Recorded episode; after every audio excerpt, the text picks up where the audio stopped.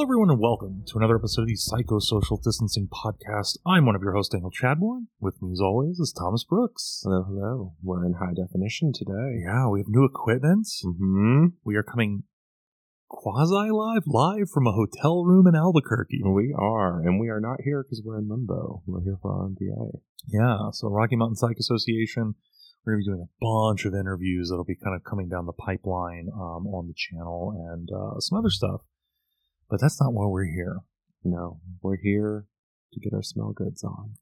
Let's talk about some good old fashioned pseudoscience.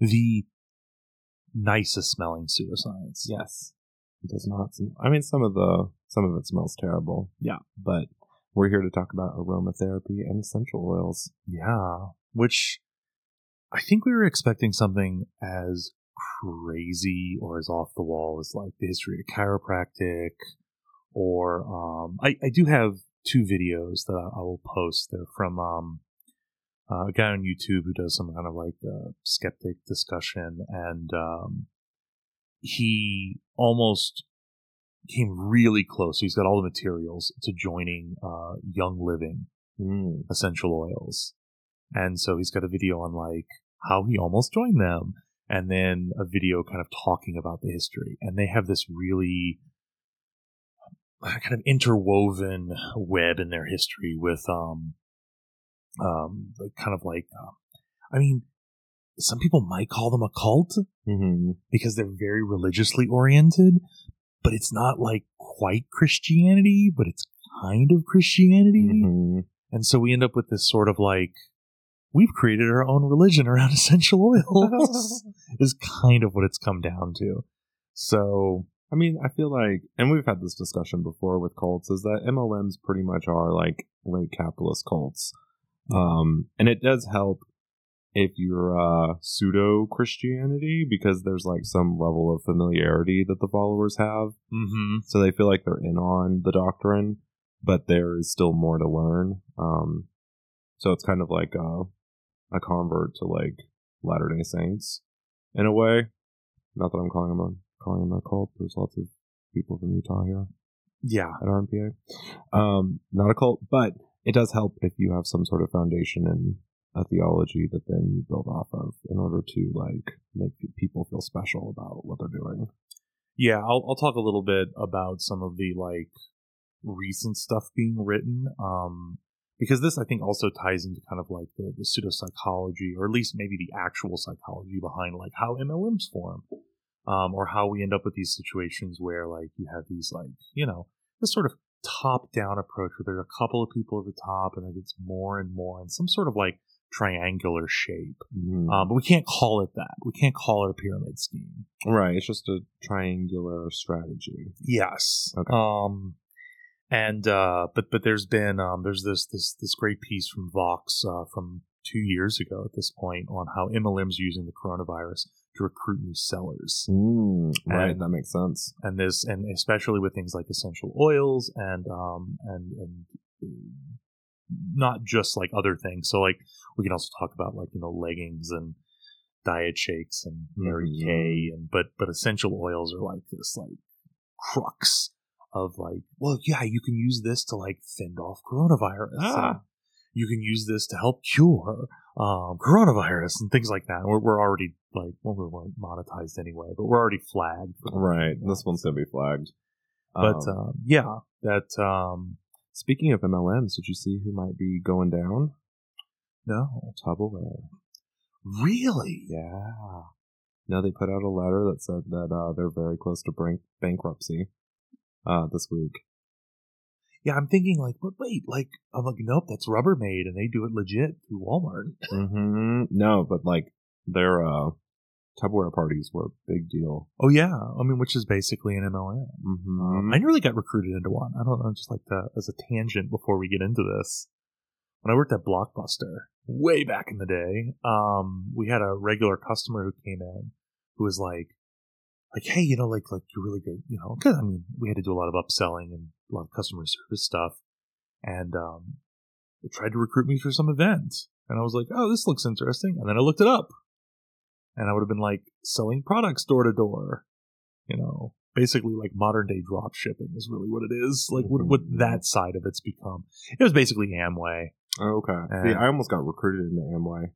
Yeah, and uh, no, I realized what it was and was just like, no, no, I think I'll keep my job at Blockbuster.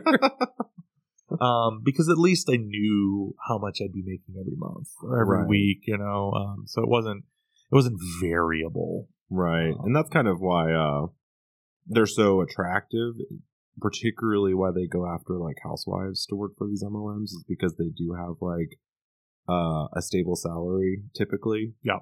And so the housewife can sell Rubbermaid or uh Avon or Mary Kay or Amway or whatever and pick up some extra money on the side. Yeah, and some of them, I mean, I would say some of them aren't too bad with the upfront costs. Mhm. So, I mean, it really depends on who's running it, what their what their upfront, you know, like how much is it for the box to start? And some, some of these companies are, you know, pay hundreds of hundreds of dollars to get this box up front, and if you actually go look at their um their output, um, the average person is making like fifteen bucks, a, you know, a year. Um, and that does not include the upfront costs, or even if it does include the upfront costs. So, okay, sure, you might be making six hundred bucks a year, but it costs you five hundred and seventy-five bucks for the Mhm. for the box to Right. start with, and so you're really breaking even when it comes down to it because it doesn't include time and energy and effort, the Mhm. hours that you have to put in trying to recruit more people Mhm. to work underneath you. Yeah, So essential oils are definitely like prime pickings for MLMs, but it hasn't always been this way. Um, essential oils uh, have, like most things we've talked about, a very, very long history. So people have been making essential oils for centuries. Um, but they didn't necessarily start as a uh, medicinal product hmm until World War II, and it was the French, because of course the French, um, when it was used as an antiseptic for French soldiers in uh, World War II. And so that's kind of where I, where it got its first start. Um, in the United States, uh, since World War II, they've slowly picked up in popularity over time. Um, the FDA does regulate quote unquote therapeutic oils, but there are no regulations for cosmetic oils. And so, uh, and then the FTC regulates uh, advertising claims on the bottles of these essential oils. And so, when you go out and buy a bottle of essential oil, if you buy a cosmetic oil for like fragrance or whatever, that's not going to be regulated. Um, but if you buy quote unquote a therapeutic oil, that will be regulated. And then none of the bottles should say anything about like, this will make you grow your hair back or this will increase your libido or this will cure your COVID or anything like that. Well, the but the the bottles don't say that. The marketers, the sellers, Mhm. are the ones that are making all those claims. the YouTubers, the bloggers. Um, Right. Typically, the companies, unless they are an MLM, Mhm. aren't going to say that.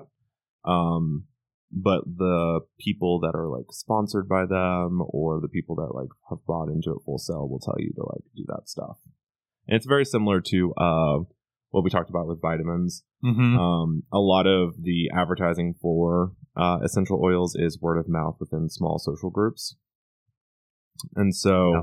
it's because your aunt told you to go buy lemon oil or whatever. Mm-hmm. Um, let's see, therapeutic grade. You may see that on some of the bottles. That's meaningless. That's not a regulated term.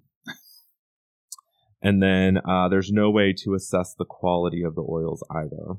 Um, and there's really shady stuff about like being able, like, it's very flexible in terms of like what's in the bottle you bought Mm-hmm. in terms of regulation. And so there is no like quality assurance when you purchase these items. Um, a lot of the crazier or pseudoscience stuff, like we talked about, relates to like curing COVID, keeping you from getting the flu, things like that. Um, there isn't any evidence currently for uh, medicinal use or curative use with essential oils. Um, there is some evidence of reducing anxiety and depression of cancer patients, and then there is some evidence for pain management for women who are in labor, post op nausea, dementia, and cancer symptom relief. but this is highly mixed research and still ongoing, and the methodology is not great. And so there are some like little bitty studies that pop up here and there that like give some credence to the idea that this could be helpful. Um, but there isn't really any like solid evidence for like pain management with essential oils beyond just mood improvement. Which mood improvement makes sense to me, right? So if Yeah. you uh, can associate particular smells or have already associated particular smells with particular moods, then the smell just ends up being a cue for like a serotonin dump at that point. Right, right, and that makes a lot of sense, especially also like like with with the the efficacy behind maybe it reducing some anxiety or or some of those like depressive symptoms, putting you in a calmer, less neurotic state. Um, Mhm. you know, we're talking about I guess state neuroticism. Mm-hmm. Um, that yeah, I mean, it sounds like it should help.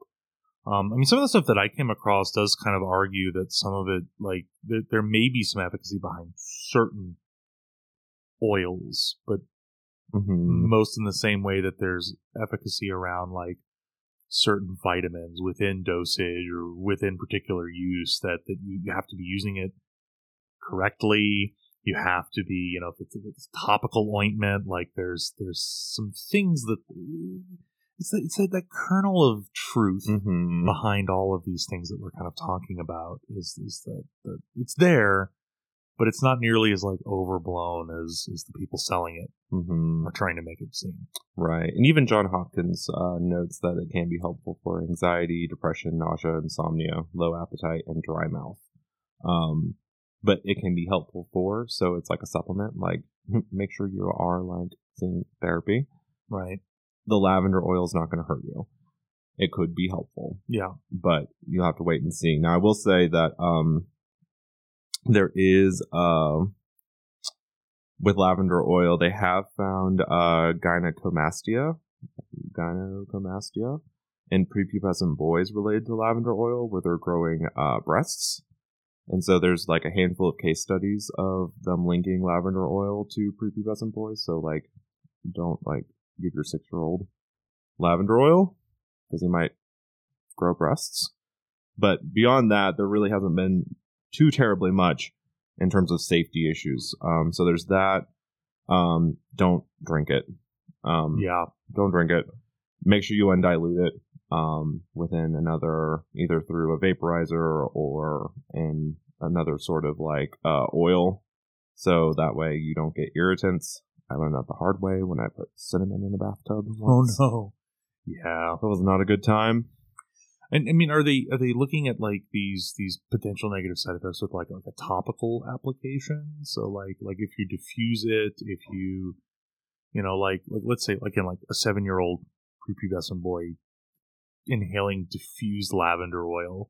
I think you would have to do the as a body oil Yeah. or a rub, and then you like rub the like if it was Vicks or something on their chest. Mhm. I- that's from what I understood. That's where that came from. Yeah, and my, my understanding of, of some of like how like some of these Facebook groups and how some of the, these these groups that promote it. So it is like you know you're learning from your aunt, you're learning from Mhm. you know the the lady down the street who who uses this. Like these groups are kind of promoting that. Um, there there is a lot of like you know well, a couple of drops on their chest or you know you know put a little drop under their nose or something like that where like it's it's undiluted. It's like kind of a full mm-hmm. Yeah, always dilute it. yeah from what I understand. Um, I think the only other like big safety concern was if you're taking blood thinners, don't put any oils that have menthol in it because it will make you bleed. okay And I was like, okay, so don't do peppermint while you're on blood thinners. Don't do lavender before you're like 14, 15. mm-hmm. Dilute it. Don't drink it. Yeah. Um, and then there are some issues around allergic reactions too that John Hopkins reported. Um, and they said that the most common ones, they said that pretty much all of them you could like find out that you're allergic to. Um, but the most common ones for people to be allergic to are oregano, cinnamon, jasmine, lemongrass, ylang ylang, chamomile, and bergamot okay and that the best ones to use in terms of like where the research is heading is lavender, tea tree, peppermint, and lemon.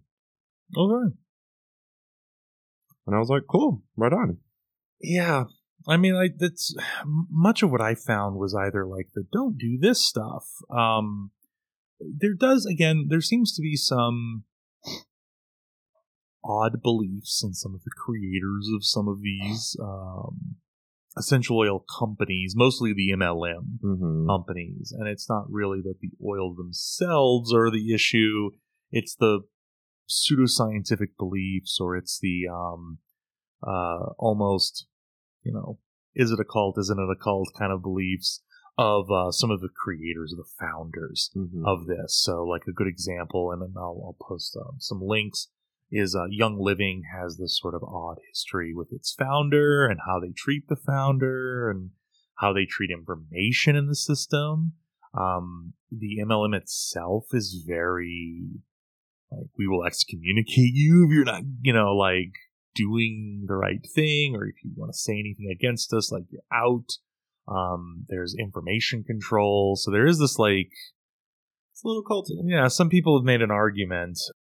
The other big thing is, is that like because these are MLMs, the main goal, if you are like thinking about selling something like this, isn't to make you money. Mm-hmm. It's to make the people at the higher end of the the chain money, and you know the actual amount of money that the average rank and file person's making, and and that a lot of that can even be seen. I went and found some information on like the price Mm-hmm. of some of these, and so like the, this might be a, a year, you know, a couple years old, but at the time, um, so non MLM prices. So there's uh, Rocky Mountain Oils, they're non MLM company.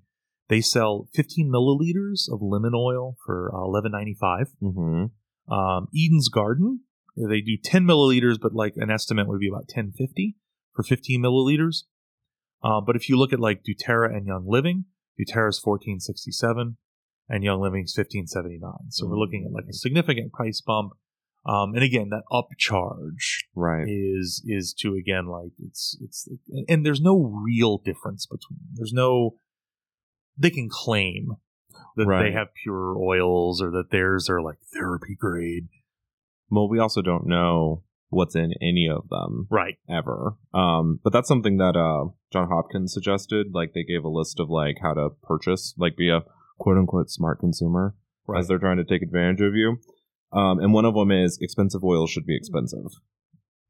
yeah And so if it's a cheap oil, so if it's like lemon or orange or cinnamon, those are cheap oils that you can get and that they should be cheap. But if it's something like rose absolute or sandalwood, mm-hmm. if you're buying it cheap, you're probably not buying that essential oil. well, it's like it's the same process if you're going out and buying spices right Mm-hmm. you know you're gonna buy some like garlic powder at like walmart for 97 cents like that yeah okay it's probably hmm It's probably fine. That's garlic. Yeah. Or, you know, you're going to go buy some black pepper for a couple, you know, a buck or two. You're fine. Um, but if they're like, hey, we have this like saffron hmm or, um, you know, stuff that like, Or vanilla bean for like five bucks. You're like, oh, yes. Well, I mean, you can even see the difference in like the vanilla extract versus like the real stuff versus Mhm. the, the imitation. Which, you know, if you're going to cook with it, fine. But like, understand like imi- imitation's going to cost you a couple of bucks. Whereas the pure stuff is going to be you know several times higher and it's just because it's it's rarer it, it takes more time and more effort and more energy to make that and so you should expect to see the same thing cooking pro tip if you're baking use the uh, imitation. If you're not baking the thing like if it's a cold dessert or a pudding or something use the bean. It's kind of the same thing with like fresh herbs. If you're Mhm. adding them before the very end it doesn't really matter. Yep. like it, it's all going to get kind of cooked down anyway. But if you're adding it like as a garnish on the top like fresh is best. Yeah if you're doing like an ice cream yeah. do the bean. Yeah. If you're making cookies just spend the couple bucks and do the uh, imitation and, and stuff like that is like good kind of skeptical thinking like if you're if you're going to buy something. Like if it seems too cheap to be true mm-hmm. it is probably too cheap to be true. Mm-hmm. um and if it's more expensive to be true then it probably is like paying 15 bucks for what is it lemon you said? Lemon oil. Yeah. Yeah. You can make lemon oil. Hmm and i mean like even like even the non-mlms it's like 10 bucks mm-hmm. for 15 15 milliliters so we're, we're not talking about a large amount Um, but there may be other stuff that goes into. I mean, I don't know what it takes to make lemon oil. hmm Um, but you know that that that, that is you know we're looking at like a five dollar price difference, four or five dollar price difference, which you know much in the same way. Like, is this just like a generic and an upcharge thing? And it, that's could could be what we're dealing with here.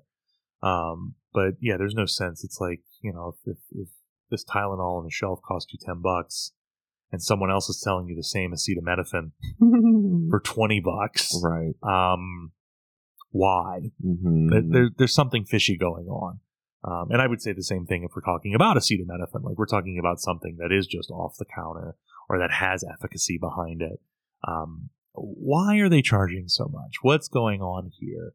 Um, and then again, the same for the people who are selling this. So, Mhm. so, you know, the people getting kind of trapped in these these MLMs where they're they're spending and they're constantly being pushed by the people over them to spend and spend and spend. We should do a we should do an episode like on like the psychology behind like the behavior of an MLM hmm because there definitely is a lot of like there's a lot of peer pressure aspects. There's a lot of conforming processes. There's a lot of like social psych hmm that goes in to um, The sunken cost fallacy. oh yeah huge huge aspect of that hmm um and i guess we're talking about this because like there really isn't again anything to like Overall, the oils seem fine. Like the oils intuitive, like intuitively, you know that they're not going to cure cancer. But if lavender oil makes you feel better when you come home and diffuse it after your chemo treatment, great. yeah there's no problem with that Mhm. and and like i mean again there's a pseudo there, there's the pseudoscience claim of it can help with your cancer treatment Right.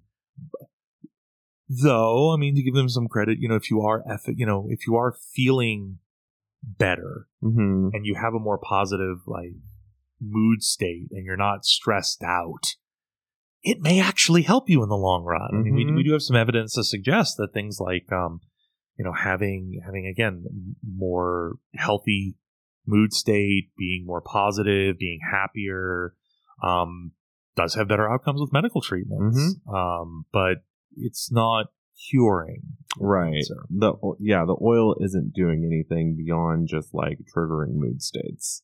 right Um, I do have some other uh how to purchase tips from John Hopkins I thought were interesting. Yeah, yeah. I think if we're talking about something that that again at face value doesn't seem to be an issue,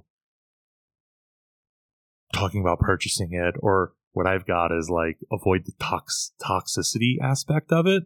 Like too much of it Mm-hmm. can be very harmful. Um, but uh, yeah, Yeah.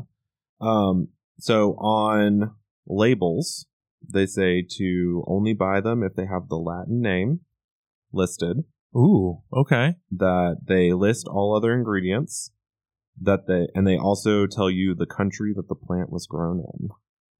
oh, So if they can tell you those three things, it's probably reputable. Um, they also say the older the company, the better. that makes sense, right? hmm And then uh, make sure that you're only buying stuff from dark colored glass containers, either brown or blue. Uh, because if it's an actual essential oil, then it will melt plastic over time. Oh, so it shouldn't be plastic. Yeah, if it's plastic, it's you're not buying what you think you're buying. And do you want it dark because like like sunlight would probably like Mm-hmm. have an effect breaking it down. So the blue uh, will filter out blue light, um, or filter out some of the light, uh, and then like the dark brown, the same thing. hmm So you want a dark colored glass container. Um, avoid fra- quote unquote fragrance oils Hmm. because that's part of the non-regulated aspect of this. Because it's cosmetic. Mm-hmm. And then, like I said, expensive oil should be expensive. Yeah. Um, but that's what they suggest um, in terms of trying to purchase, which pretty much like with the multivitamins, like cuts Walmart out.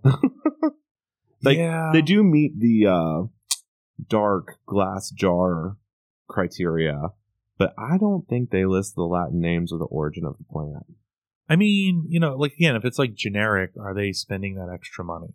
Mm-hmm. Um, are they really concerned about that? They're probably more concerned about getting something with a basic label on it. Who's going to buy the Latin name? mm-hmm. We don't understand the Latin name. Well, I just want it to say lavender oil. Right. Yeah. So those are the tips from John Hopkins on how to purchase. Um, I did see, and let me know what your thoughts are on this one because I find this very interesting. Um, so we mentioned at the top that uh, people were trying to use it to cure their COVID. Mm-hmm. Um, I did see some people who were trying to regain their sense of smell with it. And so what they would do is they would like set out a bunch of different oils on the counter and then they would try to reassociate the oil fragrance with uh like the label of the smell. And they would do that every day and try to like build a cognitive pairing between the smell and what the name of the smell is which i thought was very interesting. I didn't see how it turned out um but i was like hmm this seems logical. But if you've lost your sense of smell, are you even smelling it to begin with? mm-hmm Like if, if like there's some disruption between the connection between your olfactory bulb and the rest of your brain, mm-hmm um, you're not even like recognizing the smell. Um, now maybe you are, maybe your brain's not like putting two and two together. Right. No, that was my thought was like, is the sense still there, but the perception of the sense is not there? And you're like, if you're, if the perception of the sensation is the thing that's like gone haywire, I think that's maybe a smart idea. Yeah, if that's the case, I, I also wonder if, if part of this, or at least like people who may come out positive with this, might just be sort of um, uh, not not confirmation bias, but but just like kind of coincidence. Mm-hmm. So your smell's out for two weeks. After a week, you start doing this, and then after another week, your smell comes back, and you've been doing this for a week, and so it kind of seems that it had an effect Right. that it was able to do it. But and that, that's kind of one of those things because I mean there are examples of people who have like lost their sense of smell or lost their sense of taste for months, Mm-hmm. a year, and if you've been doing this every day and then suddenly it comes back, well, was it that or was it like finally these Mm. effects are starting to like wear off these long COVID effects? Um, I don't know. Um, but I mean, you know, I would say that there doesn't seem to be anything wrong with maybe like smelling a little bit of those oils every day in hope that like it picks something up. Mm-hmm. And so that way you could start getting an idea of like, oh wait, I got some of that. I caught I caught a bit of that. And so Mhm. now now I um now I can smell. Or like I'm starting to smell the stronger sense but not the weaker sense. And so I know that it's coming back. And so it's a way to kind of just test your smell every day instead of just like hoping it comes back. Because how often do we like consciously smell stuff? Mm-hmm. Um I mean, when you're cooking. yeah. Um, but yeah, I mean, because I know also like taste is disrupted as well, but you're not doing the same thing with tastes Mm-hmm. or with foods, and maybe they are, or maybe Yeah. you know, but I don't know. As far as I know, nobody's come out with any like controlled trial studies about this. So, um, it's just been like YouTubers. Um, right, And so I was like, oh, this is in the realm of speculation. That seems interesting, depending on like where the like valve cutoff is in like people's smell. right, If it's a sensation issue, then that's not going to help you at all. right, But if it's a perception issue, then it could help by like reinforcing that like top down process. So like Mhm. you expect to smell cinnamon, so then that perception can then start searching for right. the sensations of cinnamon. And I was like, that's right on. It, it, it seems logical. It seems like it can't hurt. hmm And they weren't sponsoring for any particular essential oil, so Right. It was just like get something that smells strongly of this. Mhm. That that that does the same trick as buying like sixteen dollar lemon oil. right, yeah, they weren't like trying to like get you to buy a particular brand of essential oil for your COVID loss of smell. So I was like, okay, this Cool. seems like an interesting little case study. Someone should run a study on that. Yeah, you'd have to find enough people with like the sensory Mm-hmm. issue, which like I feel like this study would like expose you to COVID. Yeah, definitely, probably, I'd be worried about. Third time's the charm. Um, yeah, the one thing that I found that that was kind of an, uh, an issue with this is um basically the the toxic nature of some of these oils. Again, if there's if they're not checking what's in them, if there's not an issue, um, or if, if they're not again they're not regulated, Um, and and really the idea of like what what really promotes a lot of this stuff is that whole like, well, it's natural, Mm-hmm. and um, I, I I love repeating the what is natural is not safe. Mm-hmm. Uh, arsenic is natural. We've talked about you know that with uh, um, you know the homeopathic uh, Mhm. treatments. You know, like yeah, it is all natural ho- ho- homeopathy or homeopathy, but it's um, it's not good for you. You shouldn't consume any of it. Um, and- Nature is a cruel mistress. yeah, and you know, if you're using it for yourself and you're a healthy adult, it's probably not going to have as big of an effect on like the people who are using this on the elderly Mm-hmm. or their kids or their pets. Ah! and and that actually becomes an issue.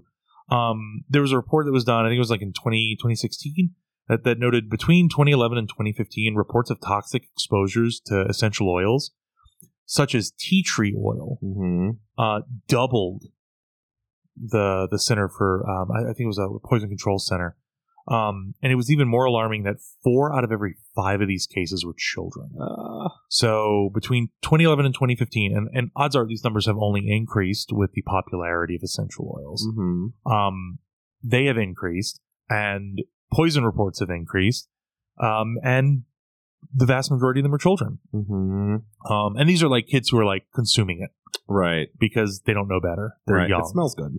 yes. Smells good. Tastes good. Go for it. Um, it says that these oils, which are derived from plants and used in aromatic and homeopathic products, and so this also ties into our homeopathy uh, discussion uh, before. Um, they cause harm when consumed, and children face a heightened risk from exposure. The experts said, uh, "quote The rule of thumb in toxology is the dose makes the poison, so all essential oils are potentially harmful Mhm. because they're all non-diluted high dose." Right. Uh, and so if someone gets their hands on it, um, and this comes from Dr. Justin Loden, a certified specialist at Vanderbilt uh, Medical Center's Tennessee Poison Center. Mm.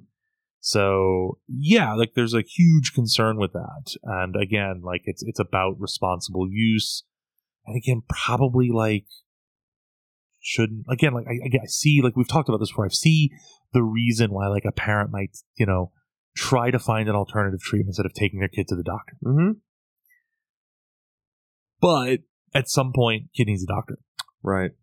And like, I don't know, it's not terribly intuitive medical treatment either. Like it's kind of, you know, like with the essential oils and the vitamins and the homeopathy and the like chiropractic, like those are all like intuitive, like early sciences in my opinion. Mhm. Like the step before that was like leeches and like eat the food that like looks like the thing that hurts What? rule. And so Yeah. like it's highly intuitive, but now we're at a point where it's no longer intuitive. Yeah. Um, it reminds me of one of our students is ha is presenting a poster this weekend on like the like non-medical non-medically sanctioned remedies of people in northern New Mexico Mhm. and she found that people were eating Vicks. Oh yeah, And I was like, "Why are you eating Vicks? Do not consume Vicks. yeah, Don't consume your essential oils either." yeah. Um, I mean, maybe with the essential oils, like at its base level, it probably kind of goes back again to like you know the the, the fringe or the hedge witch or the, the the person at kind of the outskirts of town who would take herbs and like your early shaman and stuff like that who would take herbs and would mix them or or maybe like create a concoction that again they would dilute Mm-hmm. but we've gotten away from that. We've gotten away from like having like the local healer. We have a doctor now. Mm-hmm. And so not trained in these things. right. And to be fair, neither is anyone on that Facebook group. Mm-hmm. Neither are I mean, maybe the people who kind of create some of these MLMs in these companies may have had some experience. But really when you look at their history, like No, no, not always. Not- Like, not- You don't have to be. they have a lavender farm. So Yeah. they're, they're, they're really invested in like selling lavender oil. Yeah, no, it's uh. And I think the thing with like essential oils, though, because this didn't get start, this wasn't used as a medical product until World War II. Um, it's probably like the hedge witch was using teas and salves and stuff like that. So like those aren't even concentrated ingredients at that point. Um, they're like whole ingredients seeped in water. Well, do you want some? I guess no, no pun intended. Some uh, some interesting uh, tea Oh. on the uh, Give me the tea. the tea oil. The tea tree oil? Uh, yeah. So um, someone apparently spilt the uh, tea tree oil. oh. Um, so I was trying to look for something like, and I guess we could talk about like the kind of like quasi religious origins of like Young Living, et cetera, et cetera. And I, I like think there are better people who have done that on the internet. Um, but I want to highlight uh, this. This is this is from uh, February last year, Mm-hmm. and um, in August 2021, influencer Madison Vinning basically said that she was quitting Young Living. Madison Vinning was at the Royal Crown Diamond level. She made on um, sellers with that status make on average a 1.6 million dollars annually. Mm. So like 135, 140 thousand dollars a month. Right. So she is at like the top of the triangular structure. Um, and to her, how many? It's her Happy Oilers. That's her Instagram following. She has 250,000 followers. Um, her young, oh, her young, yeah, her young living team. Um, she quit. Huh. So she quit Young Living and it shocked people. Like people within that community, like, wait a second, what's going on here? Why is she quitting? What's happening here? So for months, she kept her reasons uh, for quitting um, vague, um, but she began to spill the tea on social media, according to this uh, BuzzFeed's news article. Mm, real journalism. Um, well, it's the news section. It's like the news research section, not like normal BuzzFeed. Um, but um, yeah, one of the reasons she gave for leaving it. Do you want to just take a guess as like why she left Young Living? Did she see the light? Did she she realize like it was all sugar water? I mean, now that you say sugar water, I'm thinking she left because it's a scam and that the real path is homeopathy. Oh no no no. Uh, no, it's because of Satan. Oh. Yes. Um, uh, several women in, in the Young Living kind of marketing, um, has said that, that, that, uh, it has been taken over. Essential Oil MLM, Young Living has been taken over by Satan. Oh. Um, one former seller went as far as labeling the company a cult in an Instagram story. Truitt led the charge on the oily satanic panic, um, posting her series of stories, um, and said that they were um, spreading demonic propaganda through a New Age self help book that was sent to their members earlier in the year. Hmm. And she urged Christians still working for Young Living to free or risk uh, to flee or risk their souls. Wow. So like maybe they just like pushed the kind of quasi religious aspect because I, I do know like like that's part of like Young Living has this kind of like underlying self help quasi religious aspect to it. Mm-hmm. Um, and so maybe like it diverted enough. Nah, people don't have logical theology though. Like, there's some. This seems like a cover. This seems like something went down. She learned something scary about the MLM structure itself. Or like she realized that even though she's making this much money that like she's capped. Or like she could be making like five times as much of this, but because of the cut that happens above her, she can't make that money. And instead of like sell out the company and like this is why they do bad business practices. Like she has to do like jump through a hoop and call it satanic so no one will take her seriously. Well, it does seem that the book was not published by Young Living. It was published by one of their other top sellers. Mm. There might be some like kind of like, well, if, if Young Living is letting this happen and not bumping this top seller off, well, I'm going to leave and start my own company, or I'm going to leave and do my own thing. Yeah, this seems Yeah. like a money move. This doesn't seem like a actual like satanic panic. Well, I mean, satanic panics are money moves. So Yeah. So, so just to add, because like there is some stuff in this article, and I'll, I'll link this article. It was founded by D. Gary Young, and he was a, a Church of Jesus Christ of Latter Day Saints member. So, Ah. yeah. So, um, he he successfully blended. This is quote. He successfully blended his own devout faith with a lifelong passion for alternative remedies. So, Yeah, yeah. After his death in 2018, his wife uh, wrote that her husband's desire to spread the gospel of essential oils was closely tied to his faith, writing, "quote God was his foundation." So like, it's just so much like it's already like highly overlapped in Christianity, so it's gonna like pull Christians into it because they're already kind of Mhm. using the same language.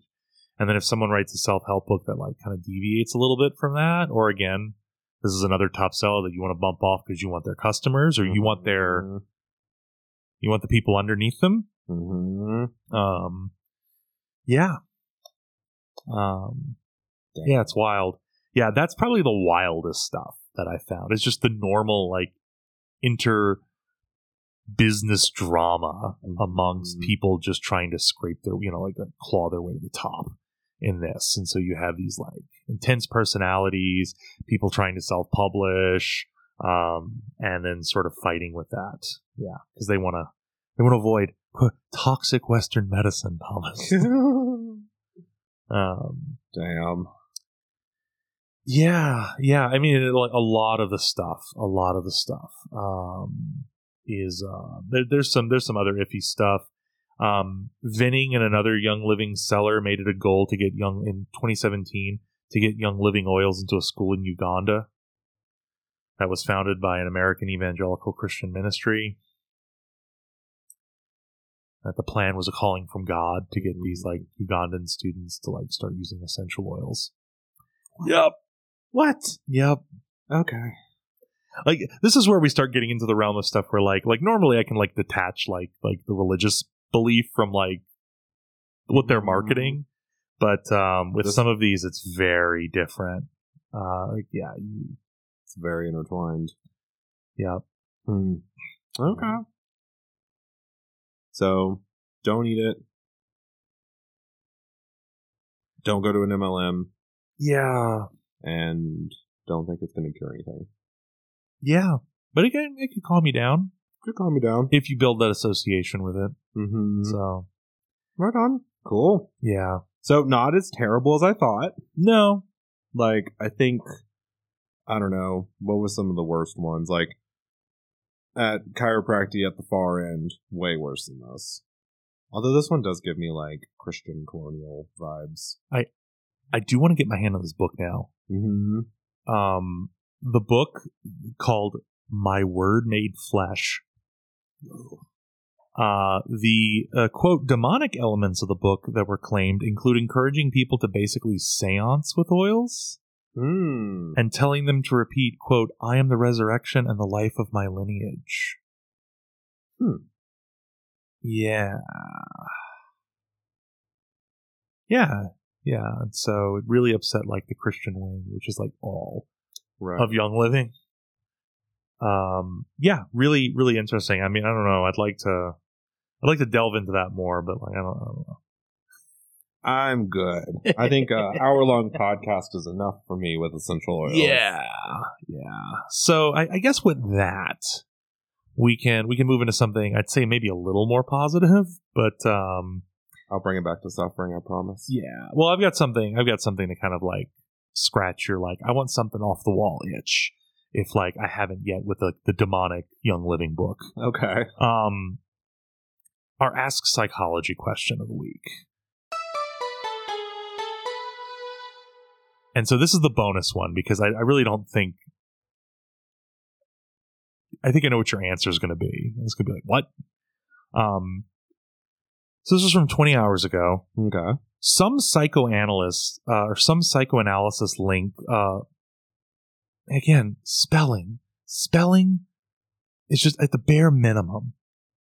Um, some psychoanalysts or psychoanalysis links ejaculation to spitting. Where can I find more details on this? Uh, read about this accidentally and found it very interesting, but the details are extremely scarce. Links it to spitting. Yeah. Like, I mean, okay. What? Right. But also, I can, I get a vibe from this that there may be some sort of like expulsive tendency around like the psychosexual stages relating both of these together. Maybe there's like a disruption in both the oral stage and the genital stage and like you were given free reign without any like constraints so the super ego wasn't able to develop and so like there's this expulsive element where like you need to you are compulsed or need to like Spit. spit or just ejaculate on Yeah, like like these the, the people who can't help it like spit spit on the sidewalk Mhm. and like just can't like you know you know not spit in public. Mhm. I mean, I'm sure Freud would have a lot to say about like tobacco chewers and their oral fixations. Mhm. Um, Well, it would be yeah, it would be it would, it's probably an oral expulsive fixation, but I don't know how it connects like I don't know, just because two like liquids are like quickly leaving the body doesn't necessarily mean that they're related. Um I don't know. Maybe like you were raised like you were able to like breastfeed until you were like 6 and no one ever told you to put your pants on in the house sure. and now you have an expulsive fantasy. I don't know. I, I think you've What? given a better answer because no one else could answer it. And my favorite response was just like, "Well, this wasn't what I expected to read on Reddit today." Um, so maybe that. I don't know. I don't know have any readings or like sources for that, but it sounds like psychosexual stage fuckery. So yeah. So I'll, I'll give you I'll give you something reasonable, and this this could this could be a high note unless you want to to recommend something that is about suffering. So which probably. Uh, can you please recommend any books or authors? Uh, just to be clear here, I'm not asking for writers with psychological insight or curiosity, like a number of, of, of examples, rather than actual modern practitioners and or academics. I really like what I've read by like Paul Bloom, for example. Also, I'm particularly interested in criminal psychology, but since I'm very careful about pseudoscience and even just pop psych, I've nearly just quit on trying to find anything really respectable in that realm. Though I'm sure there's some pretty rigorous and respectable stuff out there. So, then what academic uh, kind of books or authors? Um, and they seem to be just kind of open yeah, um, though they do say like like criminal psychology. So I'll, I'll read what the top rated comment is, but I'll let you answer first. I don't have any suggestions for criminal psych. Um, I would say that uh, "Tell Me What You Want" by Justin Lehmiller is good. Um, there's a Seven Sins Revisited uh, monograph that just came out. That's pretty good. Um, it's like his 20th anniversary Cool. book, um, where he like revisits everything. I can't remember the author of Seven Sins. Do you remember? Oh god, I know it. It's on the tip of my tongue, and that's Ah, Yeah. blocking. yeah. Um, Schacter. I was gonna okay. Yeah, I was like because like Schacter came to mind, but I was like mixing it up again. Other one mixing it up with Mm. like Schachter and Singer's research.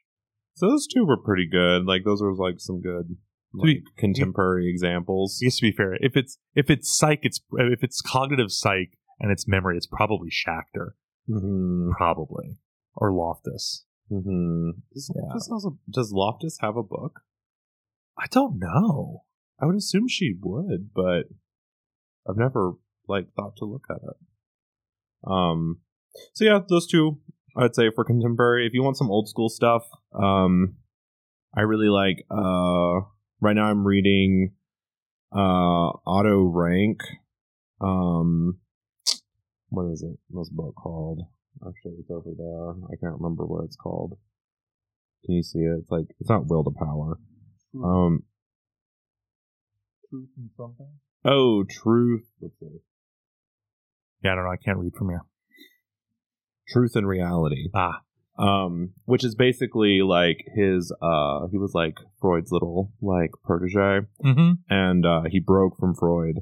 Um, later in his life, and like used Nietzschean principles to Cool. like redefine the ego as like not just like this like gap in your consciousness that's just like exists because there's a pull between the id and the superego but that it is actually its own entity and uh how if you are able to develop the ego then you can uh have like creative uh experiences and start like making changes in the world in this like, very like nietzschean will to power sense but um what his contribution to the field is that the subjectivity of truth and reality for clients is this is the book that kind of like first established that like you can't like prescribe truth and reality onto people because of differing ego development and like life experience Cool. and so you have to take into consideration um their own experiences and course of development in order to like tailor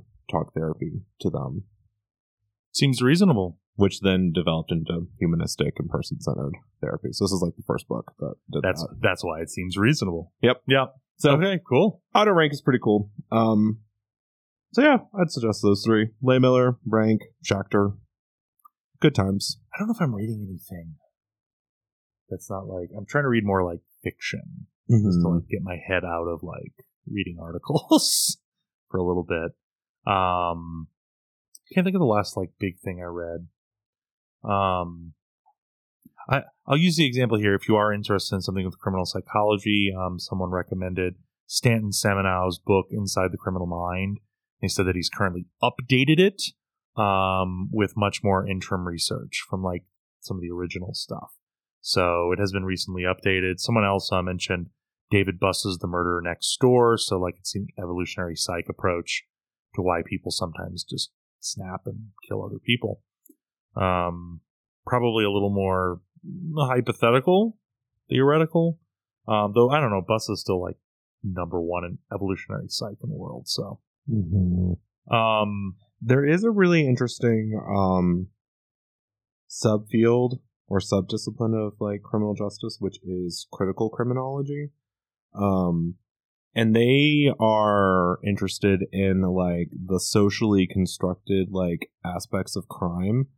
Um, ooh, and like not necessarily crime in like the sense that like I actively do a crime against you, mm-hmm. but like they look at where like harm is and like in what ways does harm like get manifested and managed in society and so um they do a lot of stuff in like deviant leisure um but they also do like some like highbrow stuff so like they look at harm in uh ski resorts ooh, and like harm to the environment harm to local Oh. populations harm to people who participate in skiing um, and how that's all managed in order to continue to make money off of the harm that happens to different groups of people and things um, to keep it afloat.